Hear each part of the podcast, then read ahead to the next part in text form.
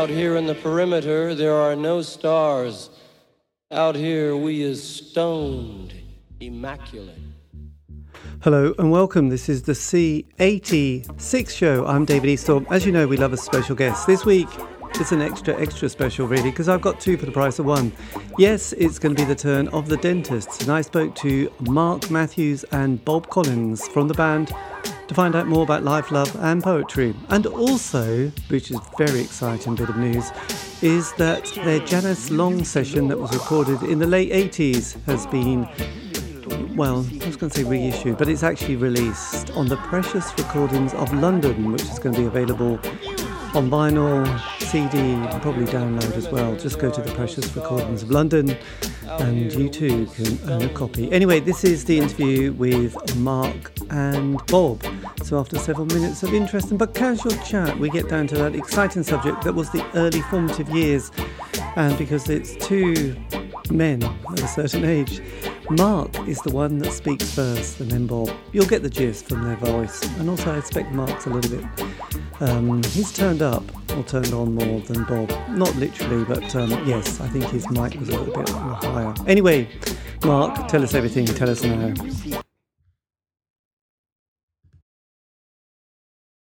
Yeah, my my dad um, was a graphic designer and did a lot of work for RCA back in the sort of late sixties, early seventies. So he did. Uh, it was a different process then. He didn't design the actual sleeves, but he did a lot of the um, uh, typographical layout for things like um, he worked on Pinups, Bowie album, and um, Aladdin Sane, and he would regularly come home with records from RCA. So I guess my embarrassing musical awakening was was being handed chirpy chirpy cheap cheap by middle of the road i think. That's the first record i can remember him bringing home and me thinking oh this is quite good. I wonder how you do this. Yes. Um, but he did bring home bowie singles. Uh, the big bowie single in my house was sorrow. Do you remember sorrow? It was a yeah. cover wasn't it? Um, um, but he brought home mud and he brought home um, uh, some other things that weren't quite so good perry como ABBA, uh, yeah, various things. Yeah, it was great. So we used to get lots of free records My in the in the early late sixties, early seventies. Um, yes, yeah, that's that's was my musical awakening. That is very the first good. record I ever, first record I ever bought with my own money, as Bob probably knows, is was "Can't Stand the Rezillos" by the Rezillos. Whenever that came out, seventy eight. Bob. I, I did not. I did not know that. No. Oh, did you not? I bought that in Rumbelows in Twydall, Bob. Ah, fine, fine shop. So Rumbelows in Twydall. I used to go down there, and I used to see there was two albums that I always used to look at but never bought. One was Live at the Roxy, that punk compilation, and the other one was the, the kind of Sire New Wave um, compilation with the red cover and the punk gobbing on the front. And I used to look at those time and time again and think, I'm not quite sure I want to buy them because I haven't got Mm. enough money. But they're both probably quite fine albums. I don't Anyway. know. Live, live at the Roxy. I don't. You know, it's a bit. You don't need it really. I don't. think Okay, I'm. I'm glad to be vindicated in that I, I didn't buy it. I wasn't missing out. Thank you. No, it was. It was of its time. So, what was your kind of moment, Bob, that happened? well, um, really, it was um, 1972, and it was just seeing and becoming aware of Top of the Pops for the first time. And it was the Osmonds, and it was Slade, and it was Sweet. So, kind of, you know, similar stuff to Mark, really. Um, uh, and that and that was my my kind of uh, awakening, really. And then but also so so that was my kind of contemporary awakening and so i was well into the, all the glam stuff and, all that um but i was then i also saw christmas 1973 i saw hard day's night and i was obsessed by the beatles um from that point on so uh i had uh i had that kind of going on in in the sidebar as well Yes. Did did did, did things like the Monkees or um, I don't know those other TV programs? Did they come into your consciousness like the Banana Splits? Banana Splits, not so much. I remember, I vaguely remember the Osmonds cartoon. Um, the Monkees, kind of, but I, I- was probably a bit late, a bit of a teenager before I realised Actually, David, that was pretty good. Um, Yes, we we we we sort of Mm. embarrassingly kind of like them. It was a guilty pleasure for for decades, well, wasn't it? but it, it, but now we know that it not to be guilty about it because the Monkees were a fine band, as as anyone with any sense now knows and realizes. I think. Yes. So when did you get a kind of um, a musical instrument, Mark? Um, God, that would be a good question. Um, I got, I did get a guitar somewhere around. It must be 1977, 78. I guess I'd be about 12 or 13 when I actually got a guitar, but I didn't do a great deal with it. Um, and it kind of just it was a it was a cheap guitar, but it sounded like a good idea. And then it seemed very difficult to play, so then I decided that bass was the way forward.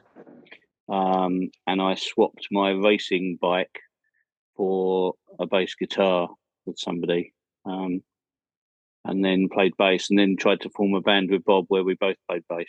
Right. So that's God. another story entirely. so yeah, I guess, I guess I did have a guitar first of all, and as I say, it wasn't a very you know it wasn't an expensive guitar or anything. It was one of those cheap things you can get off cat. Do you remember catalogs? You used to be able Oh to buy anything off a catalog. Yeah, Great, great was Universal catalog and and yeah, and all those were. It was like. Littlewoods, It I was, think it it was, was. A, a sort of a glossy book of wishes, really, wasn't it? Yeah, exactly Yeah. right. Yeah, yeah, yeah. That Yeah, Bill, Bill Bailey does a very good sketch about that sort of thing, where he refers to the Argos catalogue being uh, the yeah the laminated book of joy or something. Yes, that's Quite right. Where it catches your your your tears of joy That's it. That's it. Yeah, with the little yeah. stuff. A Yes, laminated book of dreams to catch your tears of joy or something. Yeah, that, that's that's, that's that's Bill uh, yes. And what about So yeah, it would have been about them. Yes. And Bob, what was your moment that you thought I'm going to invest in a guitar? Well, a little bit older than Mark. So I've got to say, Mark, until this moment, I didn't realise you had a guitar before you had a bass. Yeah, That's we learn something every day. I, I. So when we were about, me and Mark went to the same school. When we were about fourteen or fifteen, there was a little. Um, I didn't know until that point. I didn't know anyone who had a musical instrument that I was interested in at all. Um, and then probably at 14, 15, a few boys, we went to an all boys school, um, started kind of getting guitars. Some boys had older brothers. I had a friend called Bill Bishop, and he had an older brother who had an electric guitar. And I went around Bill's house one day, and uh, Bill could play a little bit, and he could just about play Day Tripper, and he could play Jimmy Jazz by The Clash, and a couple of other things. And I picked it up, and I just thought, oh, yeah. And like Mark, I'd always looked in the catalogs and where they had electric guitars, like there was a, a brand called K Electric Guitars. yeah, And even though they're like the shittiest guitars probably imaginable, they were in the catalogue, and I just I thought, wow. And just to have, just to touch an electric guitar was such a thrill because it was just unattainable at those in those days. Um, so anyway, that got the bug, and then I thought, right. So my my fifteenth birthday, um, I persuaded my mum and dad to buy me a bass guitar and an amp, and it cost twenty five quid each. So that was a huge amount of money for my parents back then, but they bought it for me. Um, and so that was it. And so I had a bass, and Mark had a bass, and lots of other boys at school, or to say lots, maybe about eight or ten other people that we knew had guitars. Um, and Mark said to me, "Why don't we form a band with two bass players, me and you?" Mm. And I went, "Hmm, okay." And I'm thinking to myself, "That's like a shit idea." But but okay, let's let's I'm I'm up- I'm game. Let, let's let's try something. So we, we so I, I quite I quite soon uh, borrowed some borrowed someone's guitar and switched to guitar. Uh, Neil Yes. Reardon was the person whose guitar I borrowed, a great friend of mine. Uh, and uh, yeah, so then we kind of rectified ourselves and re-established, and we got a keyboard player called Stephen Brady, who was Mark's friend, went to a different school, and uh, we got a drummer because no one at our school played drums. Anyone who played drums. At school, but Mark had an older friend from from primary school called Ian Smith, who played drums, and had actually done gigs in a band. So uh, we got together, and that was the first incarnation of the band that became the Dentists. Eventually, God damn, you were quite quite ambitious. So when you got to 1980, were you all hitting 16 at that stage and possibly leaving school, or were you hitting 16 and staying for A levels? No, 15. So I was born in, me and Bob were born in 65. So we were 15 going on 85. um, but yeah, we were, we were, we were just in that age where we were just slightly too young for punk. yes. Uh, so our, our, I mean, again, I- I'm not speaking for Bob necessarily, but we, we kind of grew up with the Teardrop Explodes, Echo and the Bunnymen Joy Division. They were kind of, I don't know, Bob, if you agree, they, were- they were more our sort of yeah, heroes yeah. at the time, as well Yeah. as obviously listening to a lot of 60s. it's a funny thing because when when you're being the generation we were, it's like one or two years really mattered. It would Mm. have been two years, one year older, we'd have just been into punk and nothing else. If we were one year younger, we might have just been into new romantics.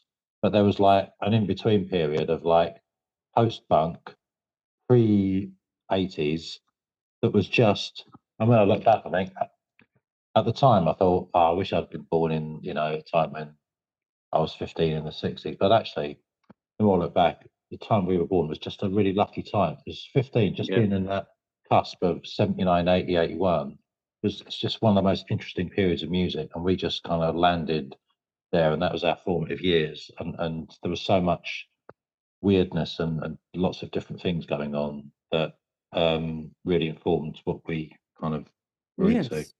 Did you also have that thing that um, I experienced was sometimes you'd hit, you'd see something, you know, you'd see the the name of a band or an album, everyone talking about it, but you couldn't get to listen to it because there was no kind of access without buying Mm. something. So Mm. things would like, oh yes, have you heard this? And it's like, no, but I know it, I know it's there. Yeah. Did you have that kind of experience as well? Because nowadays you Yeah. can just go, oh, let me have a quick listen. Oh no, I don't like it. Fair enough.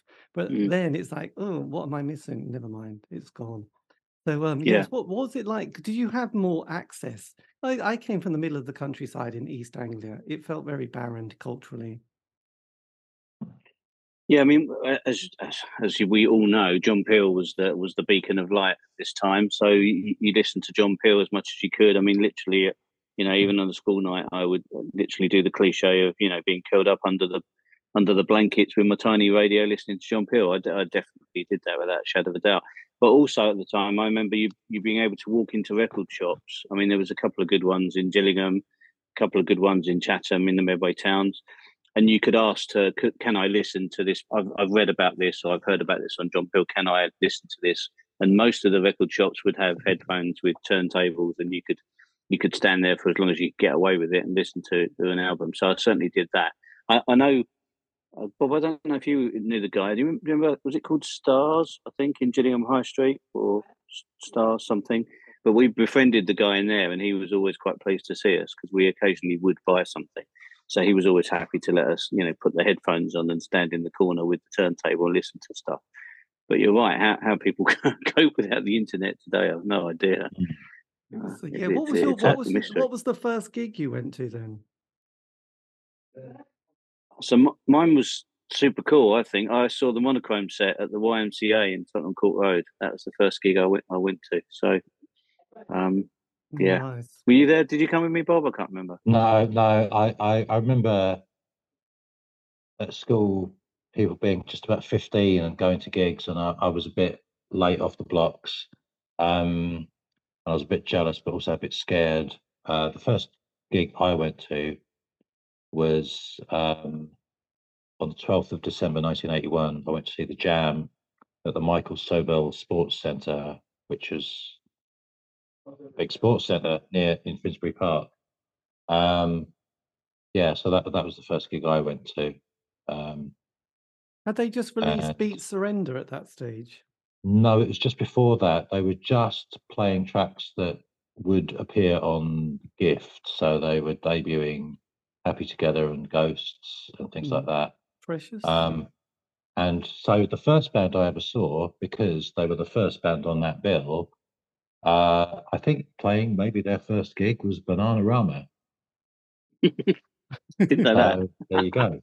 It was Bananarama, Bob. questions, Department S, and the Jam. Yeah, My God, all for four pound and fifty p.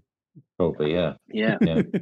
and and uh, that was at, in Finsbury Park, and at the Rainbow next door, the Exploited were playing. So you can imagine the punk mod clash there.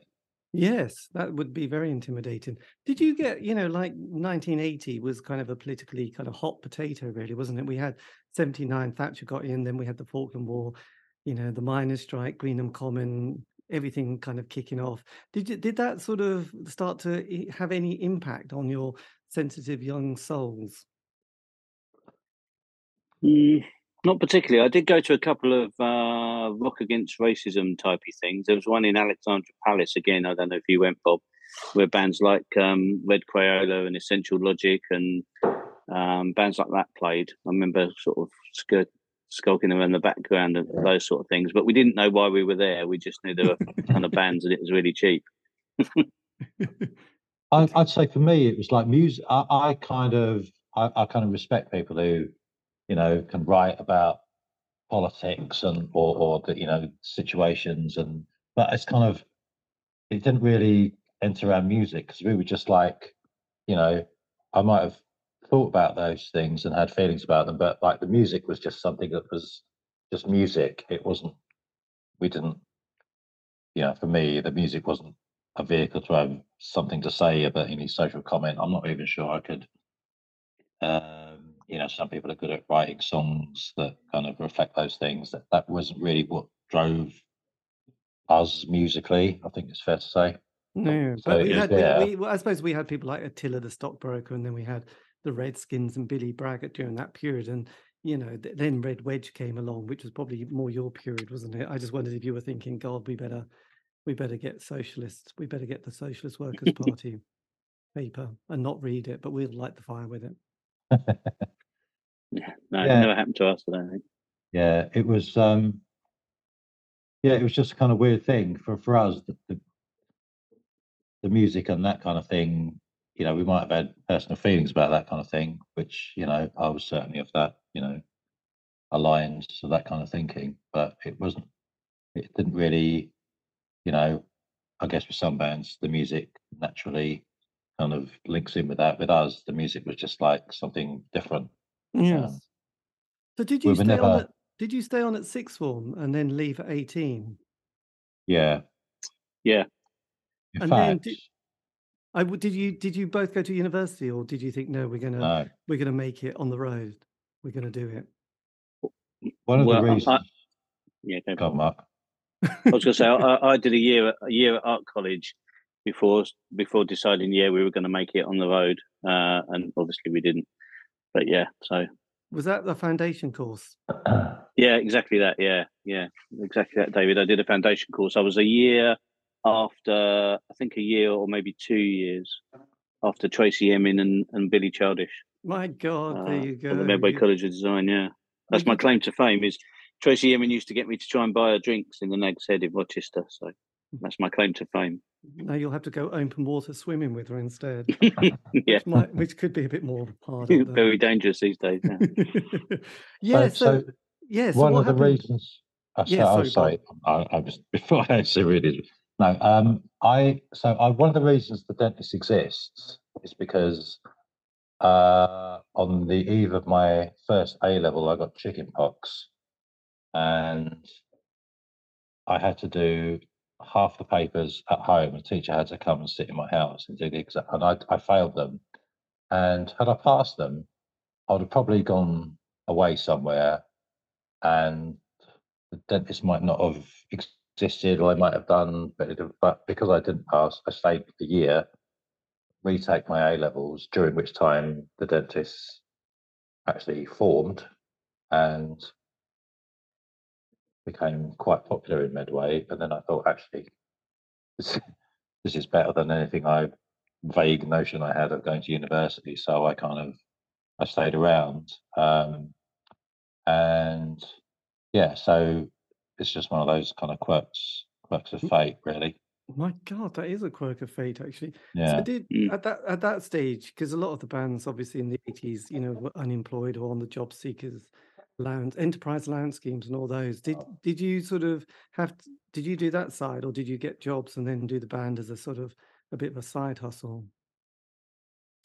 So I, I, I did. Um, so I, I started a record label on an enterprise allowance scheme. Um, uh, and then as a result of starting the record label, I then was given a, offered, offered a job at Pinnacle Distribution, who were the distributors for Factory and a few other big labels, 4AD and a big other few, la- few labels in the early sort of 80s. So I did exact, exactly that, go down the enterprise allowance scheme. Um, I also got a grant that was called the Kemp Foundation.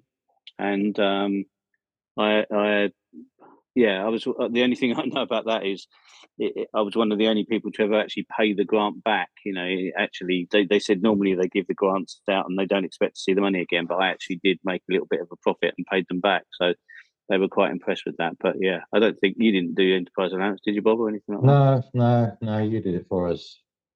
Yeah. Um, no, I, I, I, uh, no, well, I finished A levels, um, uh, and then retook them. You know, did a year retake, and then the dentist had started, and then I got offered a. My friend uh, Jeff Cook said, phoned me up and said, "Oh, there's a couple of weeks temporary work going at my place," and it happened to be.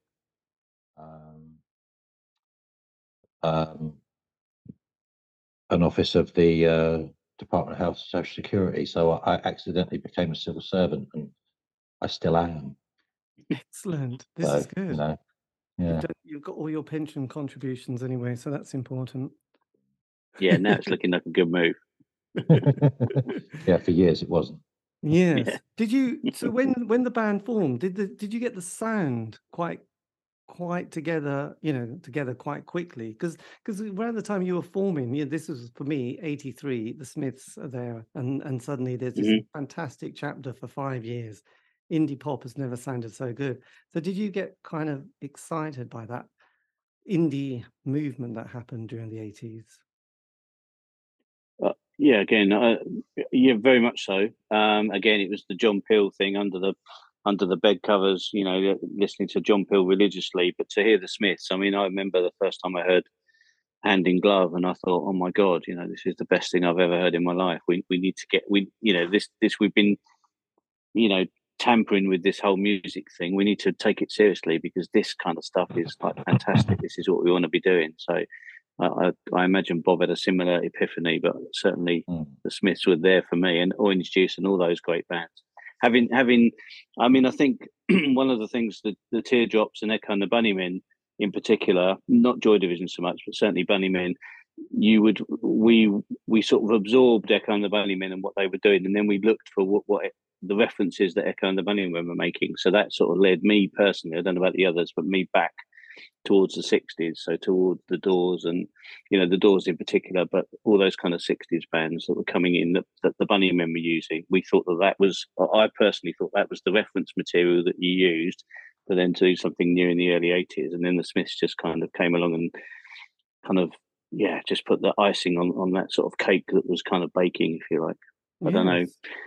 Bob if that's a, a the way you saw it Similar, yeah. Uh, so, I mean, as we said before, we kind of maybe our formative years were in those kind of post-punk areas where you know uh, the sort of eight, 79 to 81 where there was loads of great things going on that kind of awakened our imagination i guess um personally i got a bit disillusioned with music around about 82 uh onwards contemporary music just seemed to be going in directions that i didn't really like. The smiths were a bit of a bright a, a, a bit of a beacon. I also hand in glove really i thought wow yeah that was a big moment. Um, we'd kind of already started going uh, by then. Um, but i personally was went on a bit of a voyage of rediscovery of, of the 60s of, i mean I'd, I'd always been a beatles fan but getting really into the kinks and the Byrds and some 60s garage stuff. So which was kind of you know a lot of people thought was very kind of retro or re- revivalist at the time, but to me, it was just like I'm discovering something that's brand new to me, and it was you know, a whole lot more exciting than a lot of the stuff that's going on at the time. Yes. Um, I didn't really, I didn't, and now, I mean, in hindsight, there was a lot of interesting stuff going on in 83, 84, 85, but at the time I was kind of more or less oblivious to it because I just kind of shut myself off from it. Um, stopped listening to John Peel, stopped reading The NME. Um, and it wasn't until the kind of maybe when we'd been going a couple of years, 80s, and we started hearing about other bands that were maybe more like Kindred Spirits uh, in the kind of mid to late 80s that I kind of started getting, becoming more aware of uh, all the other kind of contemporary stuff that was going on. Yes. Like people like, you know, maybe, you know, the wedding present or whoever else. Did you did you sort of in because there was a club in London called is it Alice in Wonderland who had this kind of slightly retro vibe to them who sort of yeah I suppose Paisley there was did you, did you sort of get into that kind of scene at all because your some of your sound is quite has a sort of quite a 60s reference doesn't it I vaguely remember the Alice in Wonderland club being somewhere that was talked about and wouldn't it be great to go there? But I never went there. But I think we were both, we were aware that there was a bit of a kind of psychedelic. I think there was the kind of mini psychedelic revival in about 1981, and then it, became a bit more prominent in about 84. So obviously we're from Medway. We knew we were friends with uh, the Prisoners, and Allan Crockford produced our first album, so they were more into the kind of psychedelic world maybe than we were. But we were definitely influenced by that kind of thing. Um, I wouldn't. It was quite. I wouldn't say we had kind of a lot of kindred spirits in in the kind of bands that were around at the time. I mean, we later got tagged for this, you know, psych, you know, UK psych, but we never felt we were part of anything. We didn't really have a connection with a lot of you know other bands at that at that time, uh, particularly. We did get we did get. I mean, in terms of we never got much music press uh, coverage, but we did get where we did get a lot of you know praise and coverage was in um, uh, kind of magazine, stroke fanzine, stroke magazine called Bucketfull of Brains, which was run right. by John John Story, who became a friend of ours. So he was kind of, I think we kind of got kind of ingratiated into a lot of. He wrote a lot about a lot of those kind of bands, um, the kind of neo psychedelic bands, Paisley Underground bands. So we were kind of covered in the same kind of um, articles as, as they were uh, to some extent.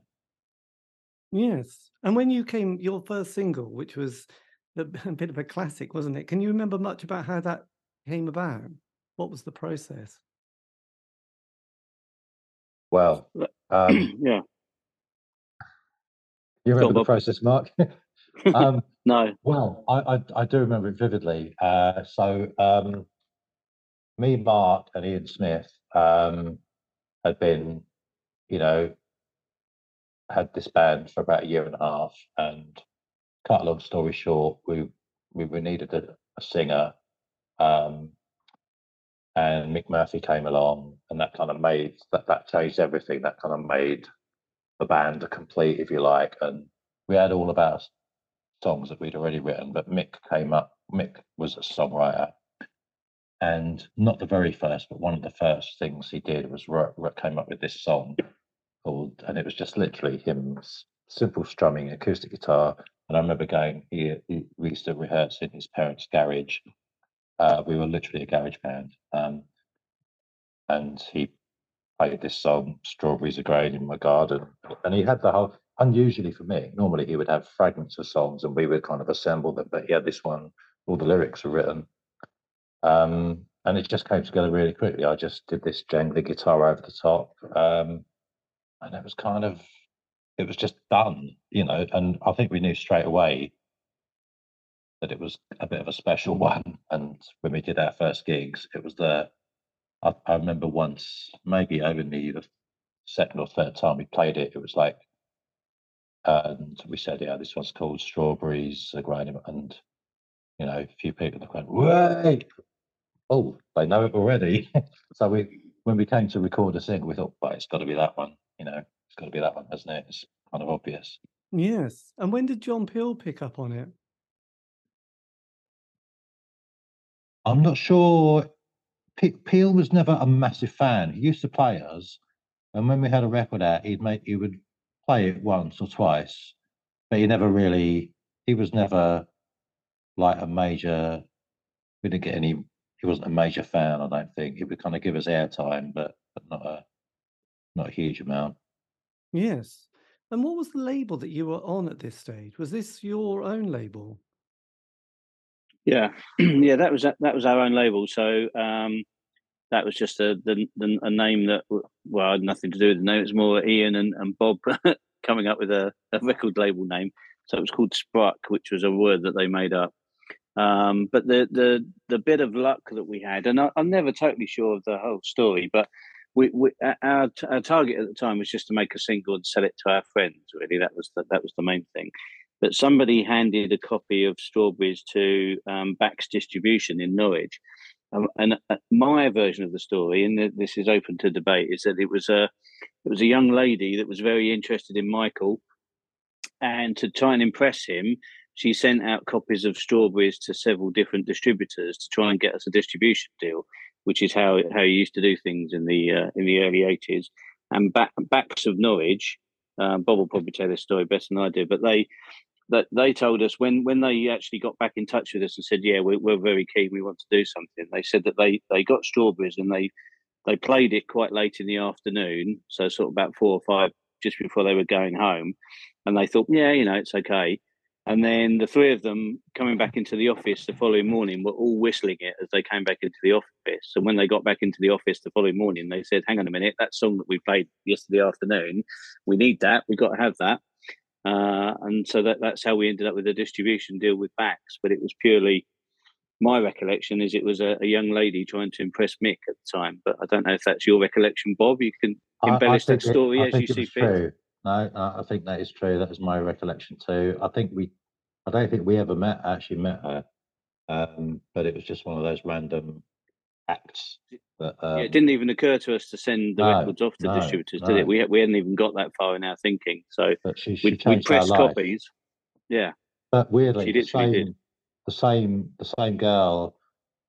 Um, we were talking about Sweet earlier. The, the yeah. same person. I love kept telling us that we were going to support the Sweet, and she'd arranged this gig with us to support the Sweet, and it just developed into one of these stories that ended up having no truth to it at all. it was a very bizarre episode. So, but we have to hand it to her, whoever you are, whoever you, I can't remember what was her name, Jane. Um, we Jane or Janice her, or Janine changed, or something. She changed our life. She changed your life. So once that single came out and you got the airplane, was there all sort of all hands to the deck to get the album written and recorded? Yeah, pretty much. Yeah. Yeah. I think, but Bax were very excited and said, you know, what what you you know what what else have you got up your sleeve, kind of thing. Have you got more songs? Do they sound as good as Strawberries? Blah blah blah blah blah. Um, yeah, and I think we funded the album ourselves at the time, didn't we? I, I think Bax didn't put money in until Oranges. Did no, I think. I, I think we we we borrowed various. We did a bit of a crowd. Uh, it wasn't called that at the time, but I think we did a bit of a crowdfunding thing. We got various yeah. people to put in a hundred quid each, and we swore blind they would get their money back. I'm not sure if we believed it or not, but I think they all did. And your dad, your dad put a load of money into that, didn't he, Mark? Yeah, my dad won won a won a bet on the Grand National. Yeah, he won he won yeah, a bet on the Grand National. That's a great story because um, yeah, we yeah, because he basically put his winnings into the album and then on the album because Mark's dad did the printing for the album. He did all the typesetting like he did with Aladdin Sane and, and others. And so Mark we wanted to thank him on the album sleeve give him a, a credit. Um, but we knew that if we put his name on there he would take it off because he would he would be modest about it. So Mark came up with this anagram so it's uh, of Stan Wistermide. Um, so his Mark's dad's name was Sidney Matthews, Sidney with a Y. So he came up with this anagram, Stan Wistermide. So his dad printed the album, it came out, and only then did Mark tell his dad, "That's you." yeah, that's true. That is such a nice little bit. And there's a couple of really standout songs. I had an excellent dream. Where did this one come from? Go on, Bob. I'm. I've no idea. Well, you, you wrote it. but- I, I wrote the words. I, I came up with the riff. I came up with a little riff uh, and, and the chord structure. It was actually one of these weird combinations that we never actually. Um, we were quite collaborative in songwriting. I come up with the riff and the chords. Mick come up with the vocal melody, which I wouldn't have come up with, and then Mark come up with the lyrics, which fitted Mick's vocal melody, but Mick would have never thought. of. So it was, it was a, a, a, a major kind of collaborative effort. Yes, there you go. So with indie bands, I mean, we hear a lot about the 70s and you know, bands like Hawkwind. What was the general, you know, recreational drug and drink of choice for an indie band in Medway? You know, was what was what was the go- go-to thing for a sort of indie band at this stage? God, we, we certainly didn't have any money for recreational drugs, that's for sure. But No, plant a courage Uh, vest down the next head. yeah, absolutely, yeah. And, and Newcastle Brown, I think, we were mainly fueled by Yeah. that sort of time. Whiskey and Newcastle Coke, Brown maybe. Ale. Yeah, Yeah, whiskey and coke was the other thing, Yeah, which I was only drinking because somebody told me that's what the Beatles used to drink. was yeah whiskey they, and well, coke me too. Yeah, of course. That's you know. Yeah, that- that's the only reason I was drinking it. I did. I just wondered if you started thinking we got to be a bit more psychedelic. We need to take, you know, some psychedelic drugs. No, I wouldn't. No, No, I wouldn't have said so. We're, we're, we're, we're a bit scared to take uh, proper drugs. I'm not, not sure we ever got offered, offered any uh, uh, anyway, but uh, And what about uh, other tracks on the album? Tony Tony Bastable versus John Noakes. How did that one come about? well, we we we liked to have, as you may know, if you if you study our, our songs and our titles, we quite liked the idea of having song titles that bore no relation to the lyrics. I think probably about half of them in that album. Um, no, that that that's just uh, yeah. I don't know what was going through our minds, but we just we had vivid imaginations. Yes. So- we did. Yeah, and everything in the garden. Your penultimate track on the album. Yeah, How did this one come Yeah. about? Were most of the songs Oh. brought together by various members and you just jammed them together? I just was it a bit like when you watched the Beatles eight-hour documentary? You know, they, was it a little bit like that? You could relate to that that kind of vibe of people I, bringing bits. I, I think everyone who's ever been in a band can relate to to get back. It's just it's heartwarming to see that it's like even though they're the Beatles, they're just doing exactly the same things that every other band does, having little misunderstandings and guitars falling over and stuff.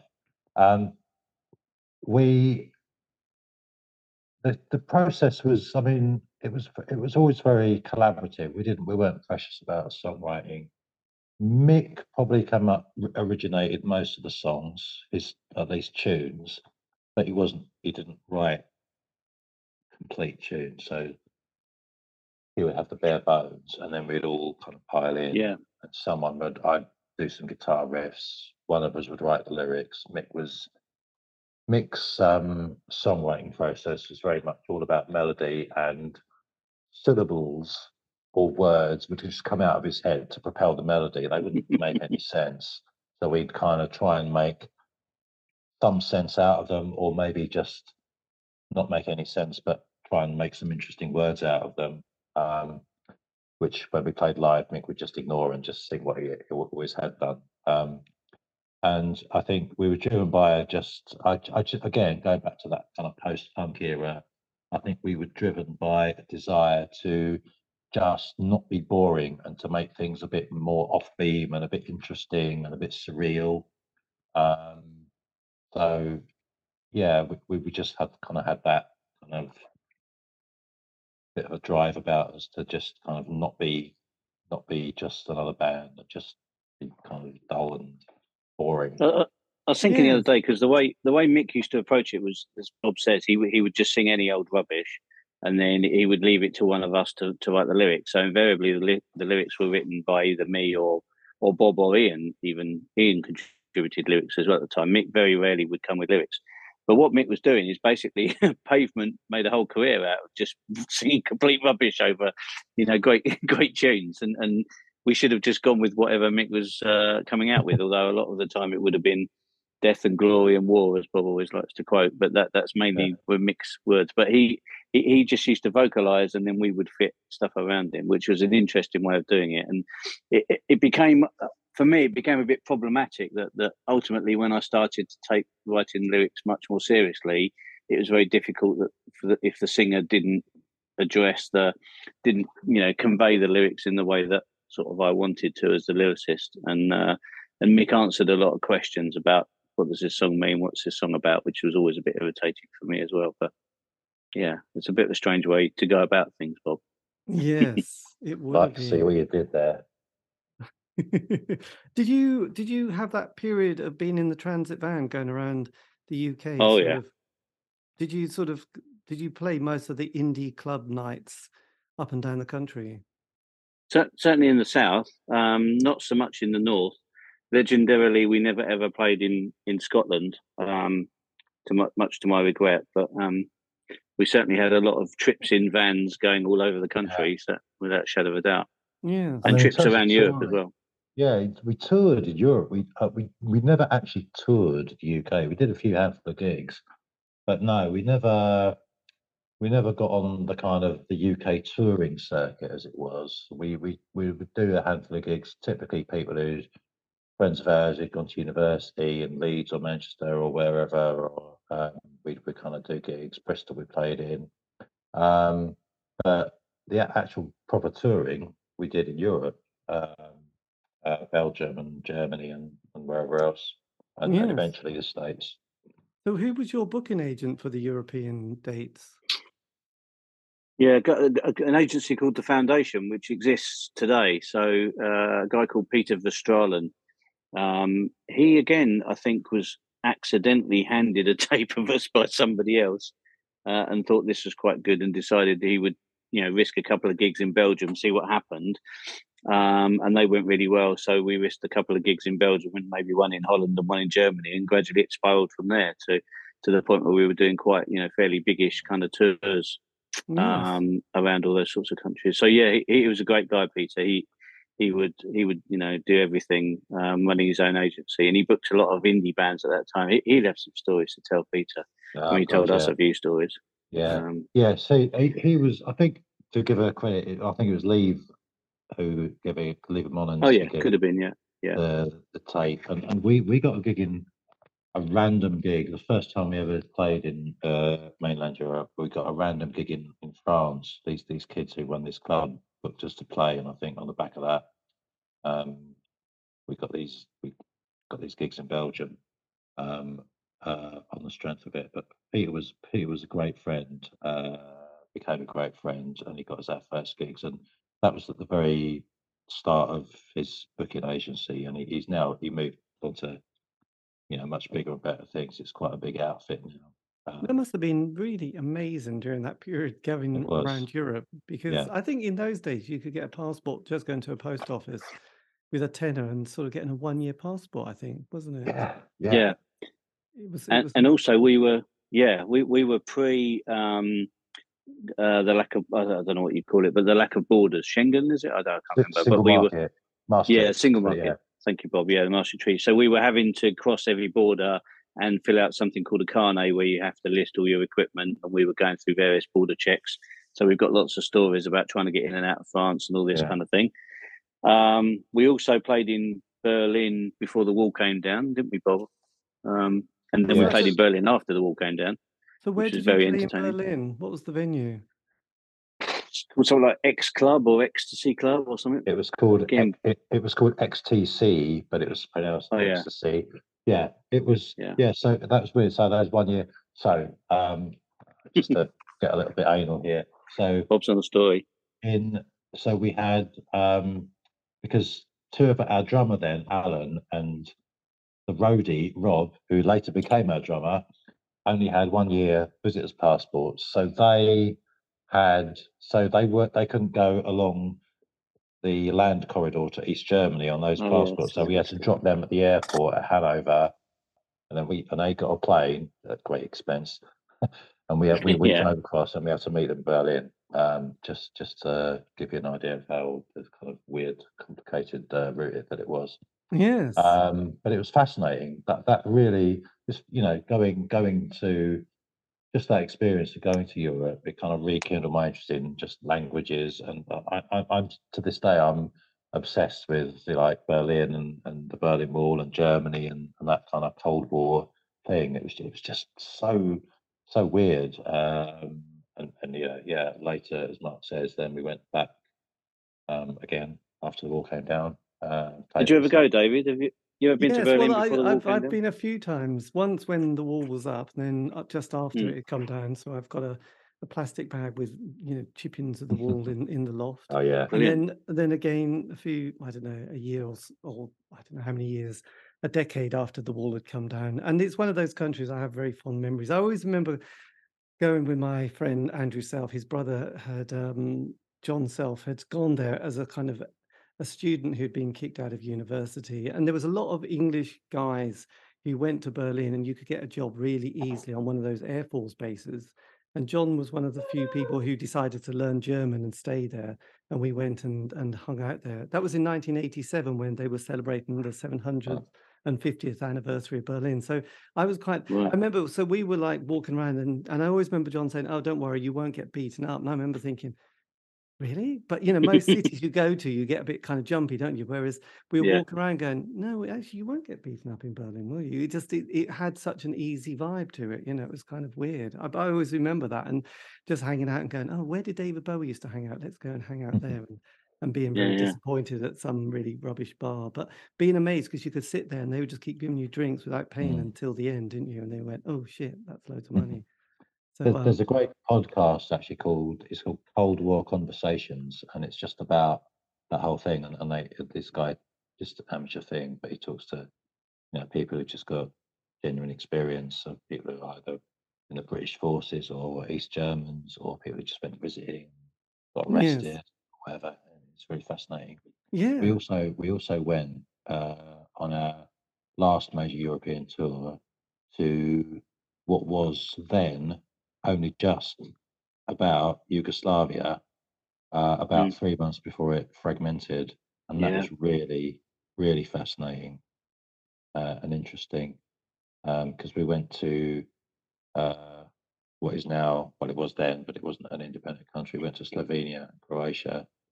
Um, uh, yeah, that, uh, which was which was which was really eye opening. Did you take a Yeah. trip over by going back to Berlin? Did you go to East Berlin during that, you know, and have an Not, not when the wall was up. No. Um, I- we Yeah, uh, one of my overriding memories of going to Berlin the first for the first time was those they had those plat- viewing platforms, didn't they, where you could climb Yeah. up and look over the wall, and it was like just uh, uh, you know otherworldly, really, just look over the wall and look at East Berlin. yeah, But we, but as Bob said, we did when the wall came down. And we toured um, with the record company. We, we did go back and play schools and things in East, East Of course, Berlin. Yeah, yeah, yeah, Yeah, do you remember doing that? Those those Yeah, schools so- we played during the day. yeah. So, so when when when we were, I mean, so we're skipping forward a few years now. So '94 when we signed to East West and made our major label. So East West America picked us up. East West in the UK had no interest in us whatsoever. East West Germany picks up on us bizarrely. Great, good for them. Um, but they thought what would be a great idea was to get us, us and three other bands on the label to go to Germany and not just do four gigs together, but play schools and just every day for three, four days, go to three schools. And, and it was the most, that was quite a bizarre experience because Yeah, it's like I don't know. You don't let record companies organise live performances. They don't know what they're doing. It was, it was quite, it was quite strange. Um, uh, turning up at these various schools and colleges, and then not quite knowing what was going on. Anyway, it was. Um, I, I won't bore you with all the details, but yeah, it, it was just lit- literally Oh, acoustic sets in the classroom, wasn't it? We just turn up in somebody's classroom with I mean, like- guitars and then just yeah, start playing yeah. songs. Like we Like played four songs one. or something. like the first one was just like a tiny little classroom full of like four and five year olds who obviously were like completely yeah. dumbfounded. It's like, what? yeah, what, what? They're not interested in us. And then we go up the road to this route into the like depths of East Berlin to this huge hall of like 15 year old skinheads, neo Nazis or whatever they were, and just like this is a bit different. And then we go, to, and then the next one would be at some secretarial college. it's truly bizarre. Yeah. But, um, God, that is because I remember actually I'd forgotten this at school. You'd have some strange theatre company that would come and do some bit of Mm. like legs akimbo, doing some sort of performance, and and it was Yeah. all a little bit. I don't know what they did, but I do remember this like this vague memory of a couple of people who'd obviously been at drama school, or were still at drama school, touring schools, doing something Yeah. that was probably Uh, to do with contraception or something. I don't Yeah. know. I can't remember, but it was probably a bit odd.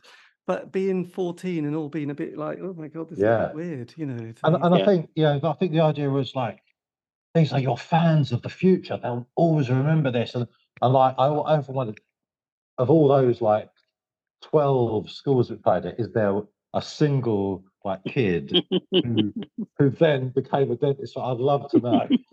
But I, it's also- probably not. Probably Yeah. not. But you know, you never know. They could have all gone on and formed bands that are, you know, yeah. yeah, maybe. yes.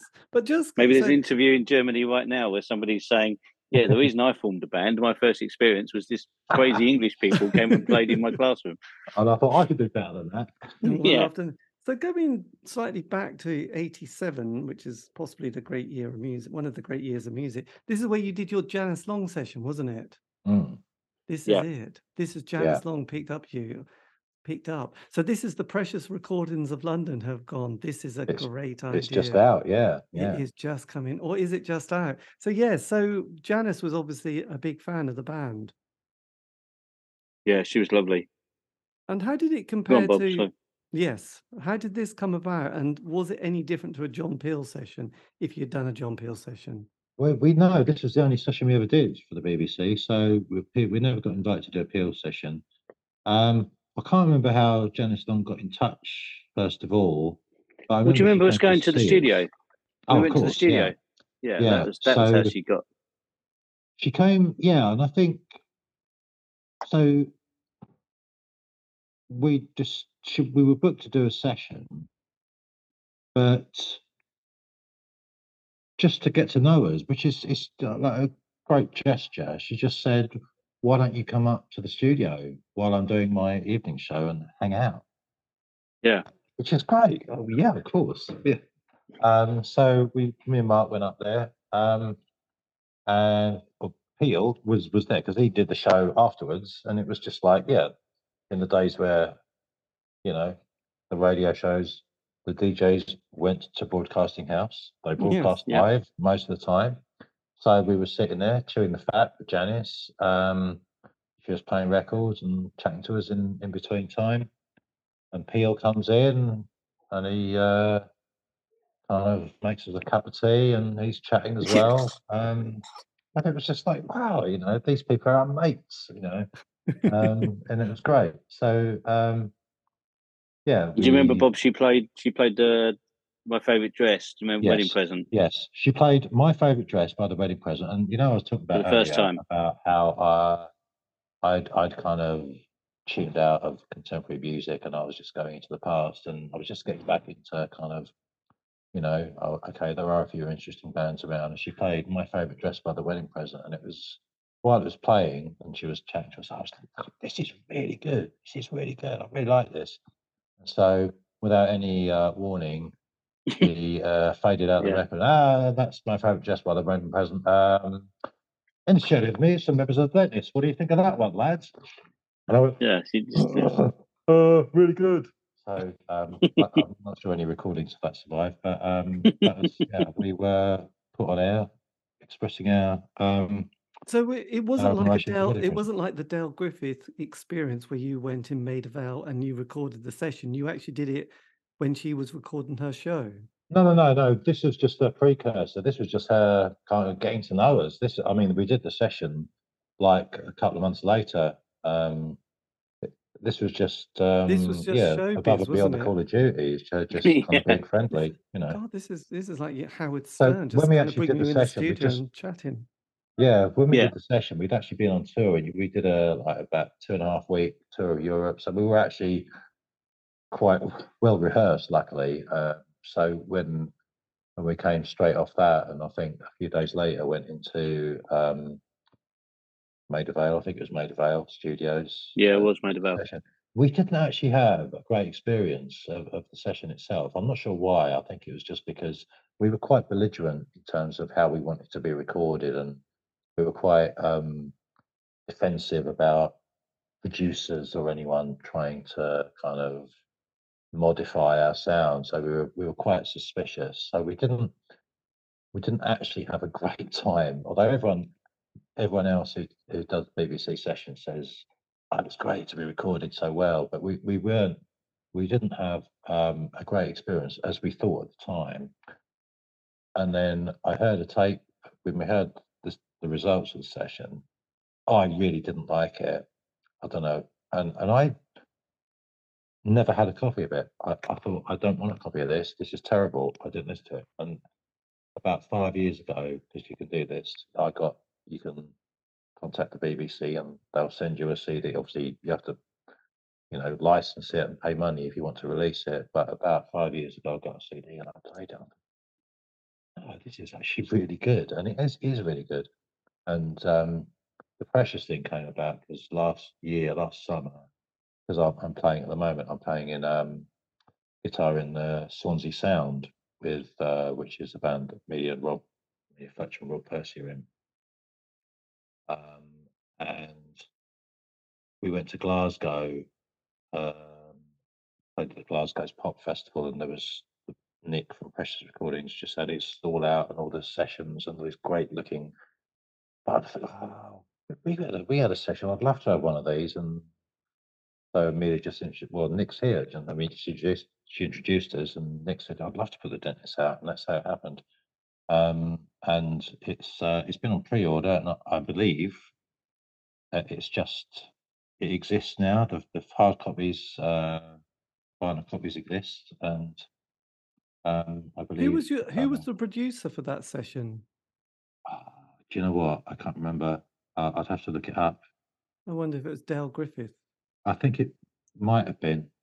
Yes, it it does sound. I mean, I have to say, I'm amazed you didn't like it because it does sound brilliant. I love No, the strange I, way to I, go when I about look at it, when I look at it, I listen to it now, I think, no, that sounds really good.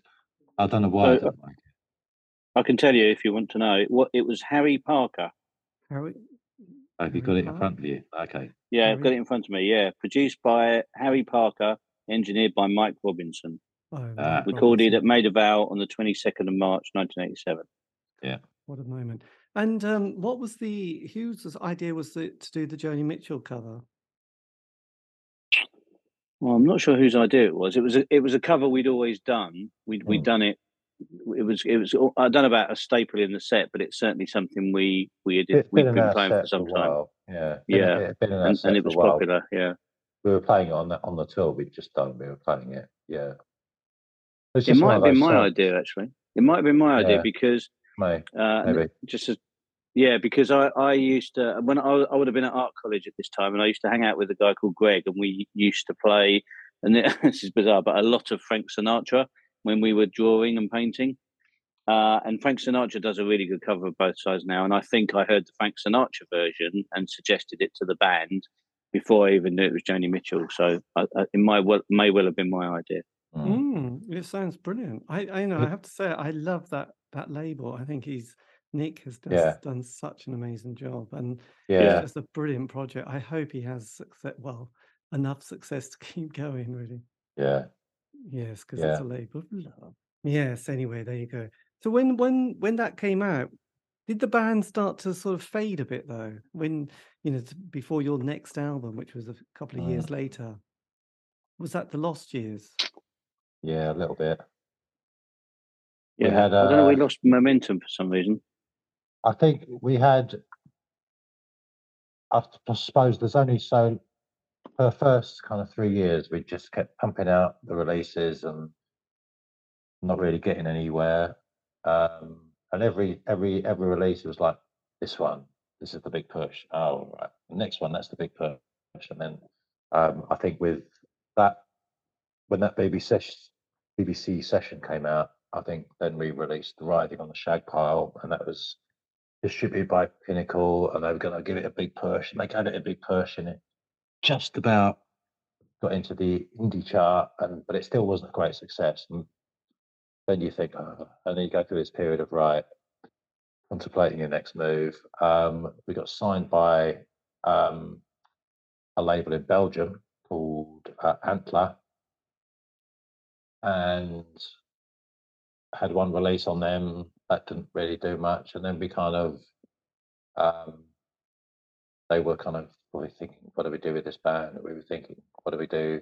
And we spent basically in the next couple of years thinking about what we should do next rather than actually doing anything. Um, so yeah, that that, were, that was a bit of a lost uh, era, but um, at the end of that, really, um, it would have fizzled out. But for the fact that then um, we got renewed interest in in the states, which we kind of we had letters from the states for various people, and we knew various radio um, stations were playing us, but we didn't really know how to kind of build on that. And then um, a couple of people, Jim McGarry and Bob Wall, um, started hustling for us in the States. And, and Jim, in particular, started to try and get record companies interested and, and basically got us out there and, and um, paid for us to go out there in 1991.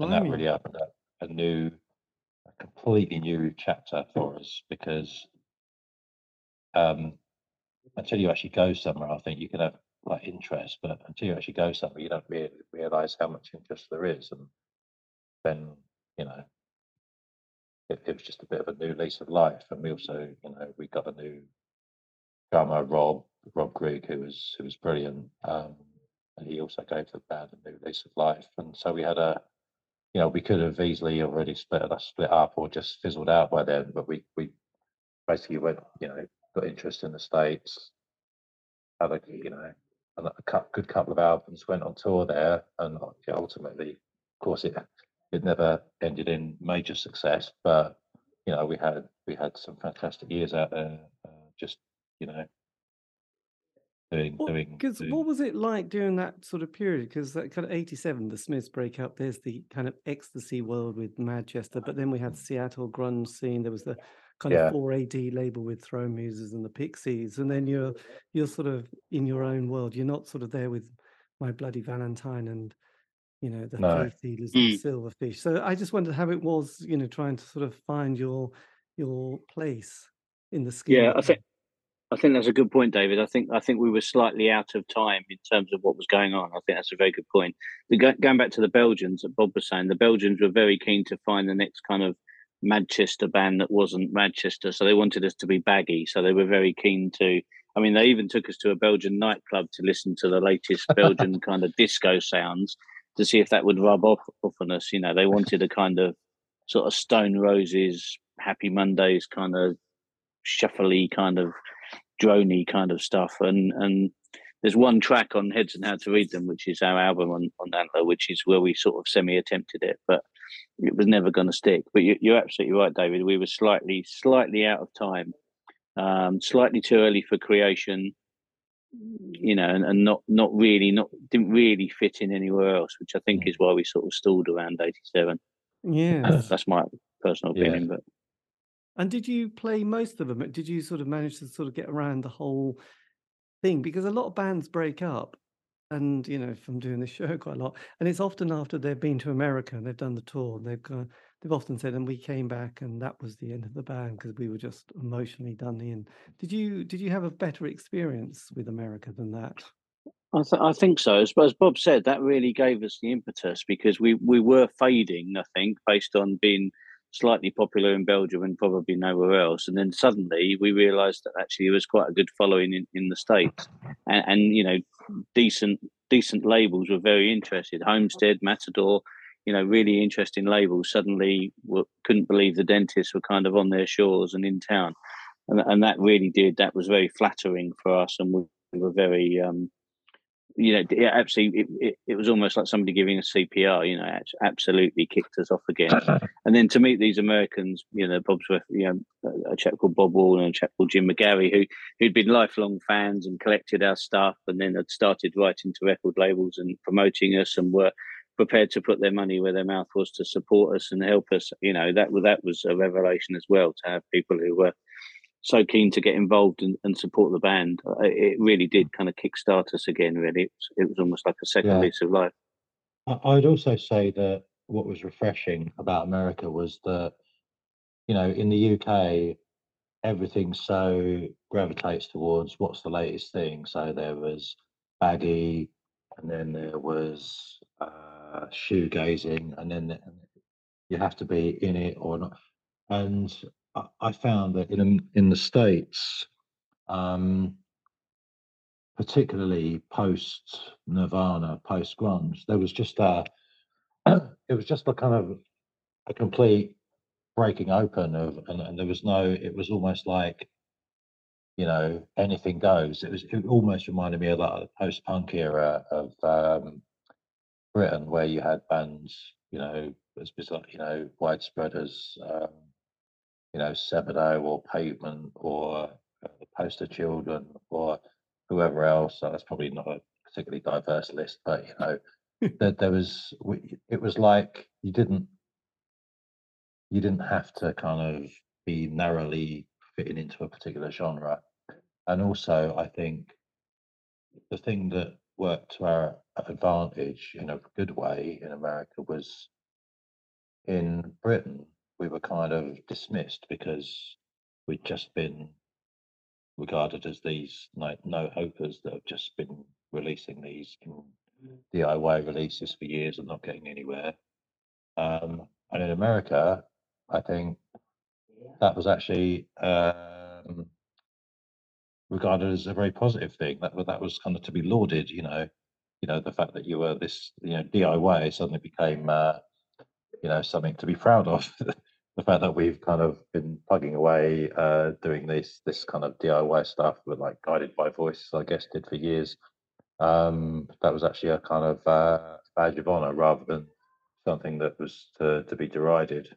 Yes, it's interesting because because you know I've what I've sort of noticed that each, I mean, America's so big. That's an obvious thing to say, but you know, each area has its own kind of quite you know loyal yeah. or local music scene, yeah. You know, doesn't it? You know, yeah. from you know Georgia to LA to Seattle mm. to you know all mm. around, and it mm. just depends on who's in that place at that time. Yeah. And bands seem, you know, it's like what I've also noticed that people then just have to move away for college or work, and it's like, oh well, that person went. So you know, a band was is slightly more fluid in a way, you know, and then mm. people kind of like, well, half of that band left and half of that band left, so the other members got together and formed another band. It, you know, and people seem a bit more loose because I suppose people realize they're going to have to move away from where they are.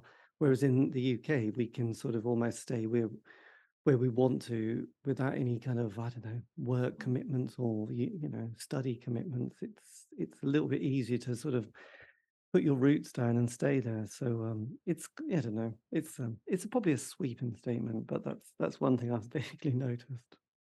Yeah, that makes sense you know so um yes and they're less uptight about stuff as well. That's a sweeping statement. So when you um yes so then you got a fourth album on east west. East west that's right isn't it? East west yep. records. So this is kind of what did you feel quite surreal at this stage in the in the sense of like god a major label is is really looking looking to sign you for some major moment? Yeah. Uh, without without a doubt. There, there was a couple of weeks uh, and Bob, I think you said you didn't actually know this, but there was a couple of weeks when things got very surreal because East West signed us, and then almost immediately we signed to East West. Creation tried to sign us, so um, we ended up putting out a, a record on create on a, a, creation offshoot um, called Ball Product, which was um, part of the creation kind of family because they couldn't put out a new record because we'd signed to East West, but we could release stuff that we'd already um, put out before. So we ended up doing that with creation just to kind of test the water. But for for literally for a couple of weeks, we were the we were the toast of the town. Everybody wanted a piece of the of the dentist, but it didn't last uh, more than a couple of weeks. But initially, the the the situation with East West was very positive. They were very keen. They put you know prepared to put money behind us. We had quite a good label manager at East West. Um, and unfortunately, she got poached by Mick Hucknall to be his personal assistant, and uh, then we never really recovered from that with East West because the, the the chap they gave us after that was not quite as enthusiastic. It was it was a bit of kudos to try and sign the coolest band that you could, and and she'd got the kudos for kind of getting us signed. And then the chap who inherited us, you know, obviously it wasn't his it wasn't his kudos that he'd signed the coolest band. He wanted to sign another cool band, so he lost a bit of interest.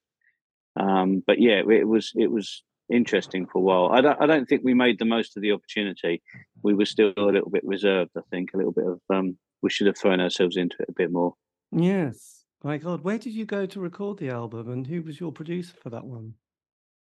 Bob, We uh, we recorded in the UK, and East to West were surprisingly hands off as regards the album. Uh, we just kind of organised that ourselves, uh, and um, with our manager uh, Pat Marr. So he knew a guy called Ingmar Kyang. Uh, that was his name, isn't it? Yeah. Um, Yep. Who had done a couple of things. He he famously, well, not famously, but he produced the the Suede demos that got them signed. Apparently. Um, anyway, he'd done a couple of things, and he was he was really. Uh, I think he was a really good producer. And we've, we recorded it in London, recorded it and mixed it in London exactly 30 years ago as we speak. Um, uh, and yeah, I'd say East West were fairly hands off. They gave us, you know, a decent enough budget, probably small by major label standards, but still mega, you know, amount more than we'd ever spent on a record before. So um, we did, I think, a really good job. I'm still very proud of that record. I, I hold that up Yeah. as the best thing, you know, certainly among. I mean, everyone goes on about some people on the pitch, rightly so, because it's it's inspired and brilliant. But you know, I'd, I'd put behind the door, I keep universe on equal pegging to that, um, Yes. and more. You know, it- I think it's uh, yeah, very very proud of that. I think it's just just came out just very well. Yeah. And whose was the idea of the album cover, by the way? Good, I good. I can't remember. Uh, not can I say not mine? not yours. I don't Um, remember it being mine. oh, it was probably collaborative. I would have thought. I remember because the record company, what they they do is they they we came Mick came up with the album title behind the door I keep the universe. So that was it? definitely even a mixed title. Um, and then the, the the record company then make loads of suggestions about how they could illustrate that. And I think they they just wanted to work with a particular designer who seemed intent on random images that he uh, he then decided he was going to use Rob's head to uh, put them Yeah. onto. So we thought that was quite funny at the time, but now it does look a bit lame. But at the time, we thought it was quite good. I don't mind that stuff. But we didn't let them do the second, the, the next album. We did ourselves in the end, artwork wise. But yeah, maybe that's not much better. But yeah, but you did a big tour. You did a big tour of the U, USA at this stage, Yeah. stage with Shonen Knife. Yeah, yeah, that's right. Was that a good? Was that a good experience? That was fantastic. Yeah, absolutely It was brilliant. fantastic. yeah. yeah. I mean, that was that was the Crazy only Japanese. What could go was the wrong? only really really big tour we did, and it's only like proper American tour we ever did. Uh, but I'm so glad we did it. Yeah, that was great, great, great fun. Yes. The best thing, the best thing about Shonen Knife was we, because we saw. Uh, uh, I mean, we didn't know anything about them particularly. We knew who they were, and we heard a few bits and pieces. And we saw them the first time, and we we thought, "Ah, God, these people are going to get these girls are going to get eaten alive. You know, they're just like so innocent and twee. They- they- How are they going to survive six weeks in the states on tour? It's just going to be ridiculous. And then we saw them again the second night, and and they were saying and doing the same things they'd done the previous night. And then we saw them again the third night, and they did exactly the same things and said the same things and got the same reactions. And we thought, hang on a minute, these are seasoned professionals who know exactly Yeah. what they're doing. They're in At all. They're points in at the time. Yeah, They absolutely owned the whole place. It was just, it was phenomenal to watch. Once we were sort of in on the, uh, Yeah. not the joke as such, but in on the on the performance, then it it was it was a joy to watch. You know, because they'd they'd literally do this kind of uh, sort of you know broken broken English kind of introduction, and they'd pretend not to know where they were, and Uh, they tell a story about what they'd done during the day, and it was always the same story. They went to the, the park and they saw some squirrels. Yeah, Yeah, yeah, yeah, and everyone laughed. And everybody was the like- way they said squirrels, and yeah. and everyone thought, "Ah, aren't they lovely?" And that, they just they were kind of yeah, it not in a bad way, but they were just like totally in control of their audience. phenomenal. Yeah, and we were like, yeah, we've heard this squirrel story every every city we've played in so far. So I yeah, it, it's very clever. It's the Frank Sinatra thing, isn't it? And those kind of anecdotes that Yeah, all seem so Yeah. yes made up on the spot, but just rolled out. So you were the yeah the Brit pop is kind of steaming along at this stage. Were you feeling kind of for the next album on East West? It was there to be taken. Yeah. I think that's a fair that's a fair thing um, to say, David. And I think we were a bit that Deep Six has got some really good songs on it, um, but we definitely lost our way in terms of we, we should have stuck. I mean, hindsight's a beautiful thing. We should have stuck with Ingmar because he he had captured what I, I, I don't know about Bob, but I consider to be the sort of proper sound of the dentist. Um, but we didn't, and we got talked into using Wharton Tiers, who produced Sonic Youth amongst other people, and uh, was a really really nice guy, but was very confused by the dentists, to put it mildly. Um, and we made a lot of mistakes, and we were caught between a rock and a hard place. We didn't know whether to embrace the Britpop thing and try to get involved in that, and we didn't know whether to keep separate to that and do our own thing. And I don't, I don't think we ended up in anywhere. We just ended up in the middle of nowhere, really. I think. I, I don't know. That's my take on it, really, Bob. I, I- I don't really remember us try. I, I on Deep Six. We we we just had these. We were going. I think our songs were developing, and we were going a bit more kind of atonal, experimental. Just and Mick Mick was particularly. Um, I don't think we were, we certainly chasing the Britpop thing. If anything, we were just a bit. Oh, now now you get it. We've been doing this for years. you Yeah. know, Um, you know. True. Um, so and, and and the other thing, Britpop was obviously a very, at least in the early days, was very much a, you know, a- yeah, by definition, a UK music press invention. And and I think you know, the the UK music press were just so they could not be less interested in us. Um, I mean, we didn't get any house room at all. So I think we were beyond. I think we were beyond the stage where we were kind of chasing the latest fad. We were just thinking, well, look, we're doing our own thing. We've got our songs. we might Um, not have been Bob. I think I think East West were definitely thinking, hang on a minute, we've got a we got a Brit band here who play Yeah. pop music. Surely that's Maybe. Brit pop. How do we how Yeah. do we utilize that? I'm I'm sure that's what they were thinking maybe because they no were you know they were all about the units, weren't they? They weren't about the aesthetics of what we were I, I doing. still, I still don't know what East West were ever thinking with us. Yes. we never got to the bottom of that. Was it, just a very disappointing experience? Your Deep Six album. I think we, yeah, we, we behind the door Kick Universe did well on the college charts, but didn't sell. Deep Six come out and didn't do well on the college charts, and also didn't Yeah. sell. So I think, yeah, we just kind of thought when we signed to East West, we thought, I think uh, personally, I thought, well, we know we've got mass kind of potential. Now that we're on a major label, we'll just get loads of coverage, and obviously, we'll loads of people will recognise and as, as we become popular. And obviously, it's not as simple as that. And I'm not sure what why it wasn't that simple or what did or didn't happen. But anyway, it didn't. So signing to a major label, you think you've achieved success just by doing that, and obviously you haven't, and we didn't. Yes. Um, and so yeah, we just kind of after two albums, it was like, hmm. So at that stage, did, you start recording some demos for a potential new album? Yeah, we did. We carried we carried on recording. We um we got offered the chance to work with Mike Hedges. Um uh, I think well, this is the point where Bob decided he had enough of the whole thing, if we're honest. So so we got a chance to work with Mike Hedges, who who in, in his chateau in France, which was kind of even though we knew I think we knew Bob, didn't we, that you were you were going to knock it on the head and call it a day Yeah, I'd already Um, decided that. Yeah, But- yeah, we still couldn't pass up the chance to spend a week in a French chateau with a with a very well known producer to see what came out. But I think with hindsight, I don't know as our heart was particularly in it at the time. It was very difficult to motivate ourselves, knowing that we were probably yeah. The splitting up.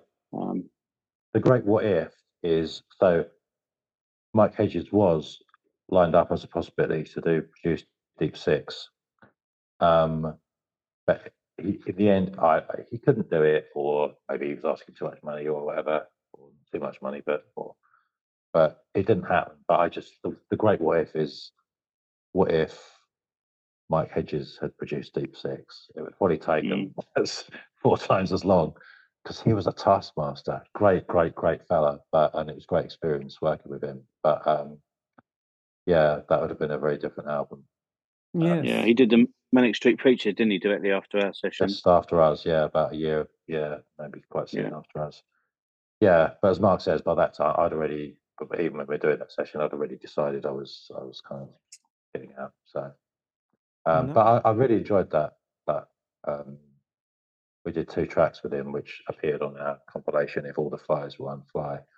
um, and the other thing we did just before that was, I think in a because East West, uh, Tori Amos was on that label, and we decided, I think, off our own back to record a version, our own version of Cornflake Girl. And I think, I think we had some vague idea that this will make them notice. They'll put yeah, we did, yeah, single, and it will be really big, but they didn't, and it didn't. So, but I, am still that's that's a really I, I, I was just uh, had that one in the car the other day, and this is such a good version we did. Of It's brilliant. Yeah, it really is. In good, fact, yeah. I, I, was I was this I was watching a TV program. It was um, I'll tell you what, exactly what it was. It was um, if I can remember the name, it's called Beef, and it's on Netflix. And they had uh, they had a good soundtrack, and they had Cornflake Girl, and I don't think I've ever heard that version for so many years. That's The Tori Amos one. It just doesn't sound right. I almost think ours is the definitive version. Yeah. So I like I like uh, yeah Netflix use our use our songs. Yes. So what were the other tracks that Mike did with you for that demo? Those demos, the Cornflake Girl. Which were the other ones? No, he didn't do Cornflake Girl. We did that on our own at, at Red in, in Rochester. Mike Hedges did. We recorded two tracks. Uh, settle down and pay both also both of which were unreleased until we we put them on the if all the flies okay but I remember, I mean, that we, I don't know, I mean, I, I wasn't around for the mixing, but we spent three days, I think, recording those two tracks, and that was the slowest we'd ever worked, even even on the, the two albums. Um, and it was a taste of like, you know, when we would never, we could never understand when bands would spend months making an album, because I remember when we made Some People on the Pitch, I think we took four and a half days or something, or five days recording and mixing everything. And I remember even at the time, Billy Childish saying to us, "You made five. You took you five days to make an album. Like, what are you, Pink Floyd or something?" so by Medway standards, that was like ridiculous. Indulgent. Then, but then yeah. I remember when we were recording, we were mixing behind the door. We went to this studio in London and they couldn't believe we were mixing more than one song a day, just mixing. And it's like you get kind of get a sense of how you know the recording process is is just. Uh, anyway, long story short, Mike Hedges, we do we we just spent ages and ages doing the same songs and playing them over and over again and doing the parts, and you can you kind of get an eye opener into kind of how you know proper you know professional albums are made and, and we thought we were really good. And I just remember him saying to us once is, if you come to work with me again, don't you ever come uh, so under rehearsed. And we thought, yeah, excuse me, we're very good, you know, but no, it's, it's like, uh, you know. Yes. So it was a good, really good experience. A disapproving yeah. parent. Yes. Yeah. So, so once the when you decided the band was over, did you then just give music a bit of a sideline until decades later, or did it sort of tick along in the background? Well, yeah, I mean, we, we then went in separate kind of directions, but but the dentist tried to carry on without without Bob. We got another guitarist in, um, chap named Chris Flack, and we we carried on as a band called Cokes. It couldn't be it couldn't be the dentist, so we we wrote new songs, uh, and Cokes put an album out in the states uh, and had a single out and went through various lineup changes, but then that kind of all fell apart. Really, everybody basically decided it wasn't really working. Um, and then yeah, we've been in sort of bits and pieces, I guess. Nothing long term, really. Would you say, Bob? I don't know. Any of your bands long term? No, until, no, we formed no. the Treasures of Mexico. Yeah, yeah. So um, yeah, I didn't really, do- I didn't do anything for much for about five years after Dentist. I was in a band called Fortune West with my friend Gary Robertson, some other people. We recorded one single. Um, there was a little project that Mick did. It's the only thing he's done post Dentist called the Fortress Madonna, which is a bit of a mysterious project. But I think me, I played on some of that. I think Mark might have played on some tracks. Yeah, I It- played on a couple. Yeah, it was all a bit kind of uh, mysterious. But an album came out uh, and an EP. Um, I joined. I've been in a band. I was in a band called Stuart Turner and the Flat Earth Society um, with Stuart Turner, and uh, I was on about three albums. That kind of band kind of ended, kind of uh, with lockdown and really hasn't resurrected. Um, I did a, a kind of solo, not really a solo album, but album under my own name, Bob Collins and the Full Nelson, with Rob, who is in the dentist, and, Mark Aiken. Um, uh, that's just a one-off. That came out in 2015. And uh, the Treasures of Mexico, which is really Mark's band, but that's our current kind of thing. We're playing this weekend. Yes. Um, and we've got a third album coming out. So it's Mark. Mark uh, writes the songs and sings, but I'm very happy to be a part of that. yes, I do. That's see the right that answer. Um, and as I said before, I'm, I'm also playing in the, the Swansea Sound at the moment as well. Uh, Which is really, a bit of an good. indie supergroup, isn't it? It is a bit, yeah, yeah. You know, this is this bit is jealous To do the to be in gosh, it. to the gosh, the Pooh Sticks, and the dentists all in and one. Amelia Fletcher. and and uh, and uh, the Thrashing Doves, which was Ian's uh, drums band. Yeah. So Yes. So with the with the release of this um, Janice Long session, has it meant that the the members of the band have been in communication with each other? well, me, me and Mark have. So Mick, Yeah. Mick, Mick, has- Mick, Mick moved to Africa. He moved out of the country got a long time ago. He's been in Nairobi for 10, Yeah. uh, 20 years. So we, I mean, the last time we saw Mick, we, we, we did a reform, a reformed dentist, a couple of gigs in 2010. Um, it's a bit miraculous that even that happened. So Mick, Mick- Mick's, I don't think, I think it's fair to say he's not really, um, uh, doesn't have any great desire to kind of uh, play music uh, and do any kind of dentist stuff. We're kind of in sporadic contact with him. Yeah, I think that's fair. We we um we he, he shares a birthday with a couple of mutual friends, and we they they communicate with each other on their birthday in October, and that's normally the only time we ever hear that he's he's still alive. Apart from that, we uh, we did I did get a random uh, phone call from him about five years ago where he wanted to meet me at seven o'clock in the morning and just give me loads of old dentist memorabilia and bits and a trumpet and a guitar and some various other stuff that he couldn't store in the UK anymore. So he just decided it was all going my way. So I, I gave the guitar to Bob and kept the trumpet basically, and the uh, probably most of the most of the memorabilia. But that's the last time I saw Mick, I think. Yes. So he's uh, and unfortunately, as you probably you may or may not know, we lost Alan, who was the drummer on the uh, the Janice Long sessions. Unfortunately, Alan died um, in a, in a house fire. So um, a few years ago. So yeah, which is which is very sad because he would have loved all this sort of stuff. He um he sort of left the band of his own accord. He was just girls, you know, women. What can you do? They just they just ruin your life. So Alan, Alan was talked Alan was talked out of going on tour one time, and uh, we we couldn't we couldn't really w- work that way. So he um he sort of resigned his commission, if you like, on the band, and uh, then we never really kept in touch that well. But um, he was just sort of coming back into the fold a bit, Alan. He was just kind of Yeah, starting to turn up at things, wasn't he? And um, we were sort of looking forward to him being around again. And then, unfortunately, um, yeah, he had a what, yeah, by all intents and purposes, an accident, uh, an accident, and um, yeah, um, and died in a house fire, unfortunately. So Yeah, yeah, it's nearly very- 10 years very ago sad. this year. Yeah. yeah, Oh, yeah, yeah, yeah.